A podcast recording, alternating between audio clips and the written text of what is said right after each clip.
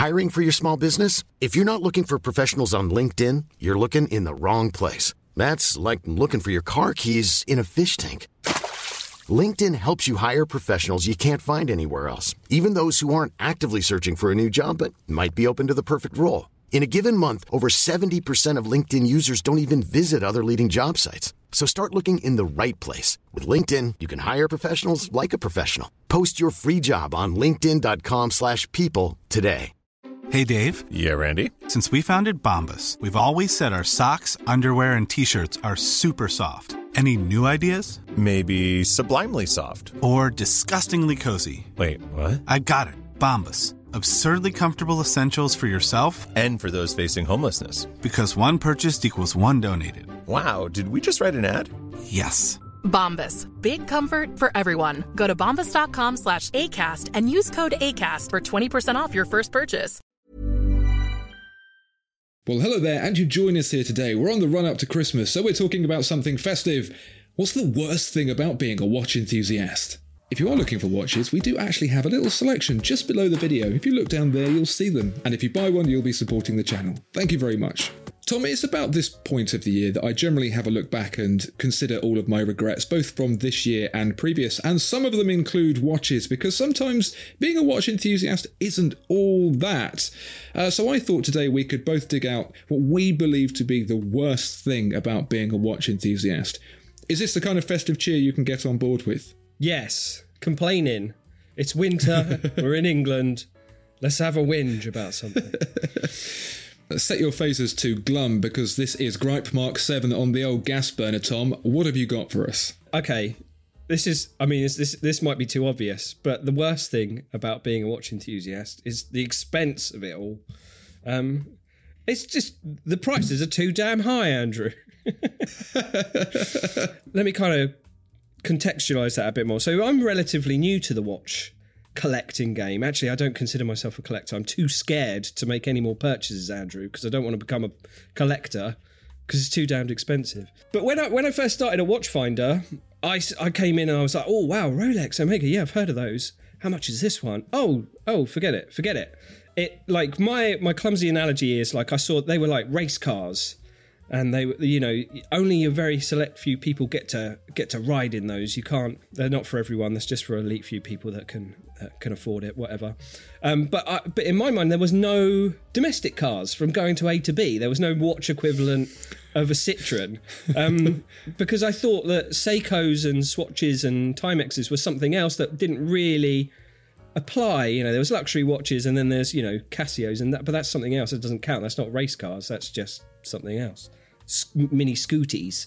Um, but actually, you know, it, it, I, when we, we got a Seiko in, it had a clear case back, and you could see the movement. I was like, wow, actually, yeah, Th- that, that's that's the same thing that's in the race cars. This is cool. I can get into that. But the trouble is, even those cheap ones are too expensive. even the cheap ones are too expensive, Andrew. That's my problem.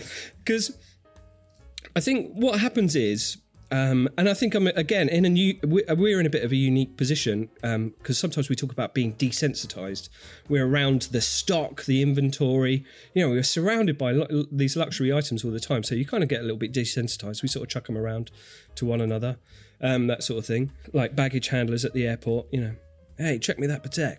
Um, we get a bit desensitized to them, and and I think also you kind of reframe the the kind of cost and the value in your mind. You're like, wow, that's that's pretty that's pretty good value for a watch.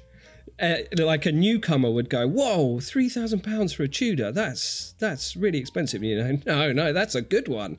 That's a that's a bargain. Um, and I think that's that's that can be the most frustrating thing I think about being a watch enthusiast is is having to reframe your price bracket of your wallet. Um, the funny thing, I think, um, I don't know if it was earlier this year or the year before, I was eagerly anticipating the PlayStation VR 2. That was going to be the hot new headset. They'd teased it, they'd shown you the new controllers and the headset and what it looked like, but they hadn't revealed the price. And when the price was revealed, I think it's about £500, everybody winced. They were like, ah, that's too much. Too much. But it's like, you know, that's a that's a Seiko. That's nothing, is it? In watch terms. but yeah, I think there's a little bit of reframing your mind has to do when it comes to the cost of certain watches, and and I think you know some sometimes that's a bit of a struggle, and I think it's funny when newcomers come along, they can wince at some of the prices, and and as you get more into the hobby, you start to wince less, and you kind of be like, yeah, that's a bargain. Hey, Simpson Swatch Watch, ninety pounds, hooray, ninety pounds. That's quite a lot of money for a plastic watch with a donut on it. Um, but not anymore, not for me. That's a bargain. I'll have two. uh, just the other day, I parked up in a car park and I typed my number plate into the machine and it asked me, How long do I want to stay? I said, A couple of hours, and it said £5. I was tempted to drive to another car park because £5 was just too much. Yet, £300 for a Seiko, you think, oh wow, or £500 for the. So, what I have my eye on at the moment is the Seiko Prospex Speed Timer, and it's £500. And I think, wow, what an awful lot of watch for £500. That's barely anything. And then you kind of get to the payment part, and then you think, actually, hang on a second. Compared to watches, relatively speaking, that's affordable. But compared to the rest of my life, £500 is a significant amount. And perhaps I need to rethink that slightly. And so that that worst thing about watches and being an enthusiast, being that constant realization that you've talked yourself up to this price, but then actually when it comes to paying, you have to realize reality is very different. You, you, kind of go through it again and again and again with each uh, prospective purchase, don't you? Yeah, there's an awful lot of mental gymnastics that goes into uh, shopping and, and buying a watch. I think um, there's a lot of justification and lying to yourself. Um, yeah, it's uh, yeah, it'd be nice to be one of those like really really rich people that just buys watches for fun. But what they do is they buy the really expensive ones and go through the same process with those instead. yeah, the stakes are a bit higher. Yeah, there's just more zeros. Yeah, it's the same mental struggle. Tom, I'd like to reveal to you now the thing that I think is the worst thing about being a watch enthusiast. And that is that moment when, uh, and we all do it, we buy something and then we look to see what the internet thinks about it. Yeah. Because I don't know if you've done this, but you do your research first. It's good to do your research. You don't want to buy blind, but somehow it's like the internet is in cahoots with the people selling the watch, or perhaps they don't want to hurt your feelings just yet. The person who's on shift at the internet goes, Oh, don't show him the bad stuff. Look, oh, look at his little face. He's so happy about that watch. Show him all the nice articles. Show him all the nice forum posts where everyone says it's lovely. And then once you've bought it, of course, you go, Did I check the internet properly? Did I look in all the bits of the internet? And by that point, Janet has finished her shift, and now it's Greg, and Greg's got a chip on his shoulder. And you Google, oh, what do people think about the new blah blah blah that you've just purchased? Yeah.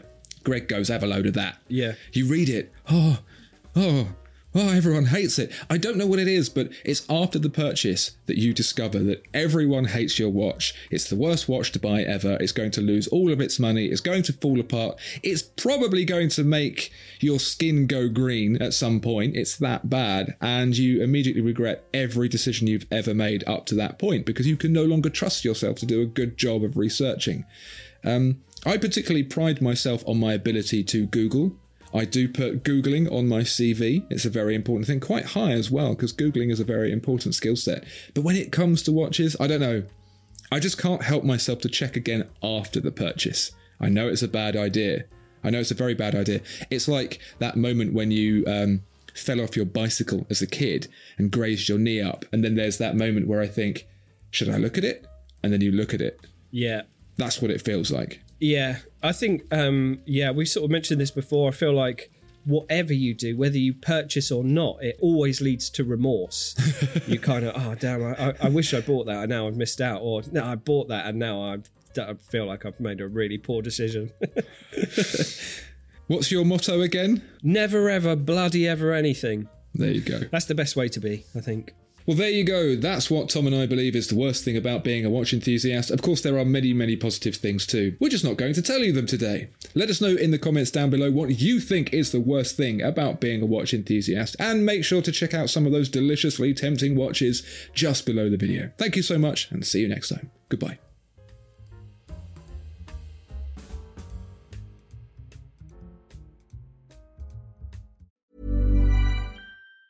Even on a budget, quality is non negotiable. That's why Quince is the place to score high-end essentials at 50 to 80% less than similar brands. Get your hands on buttery soft cashmere sweaters from just 60 bucks, Italian leather jackets, and so much more.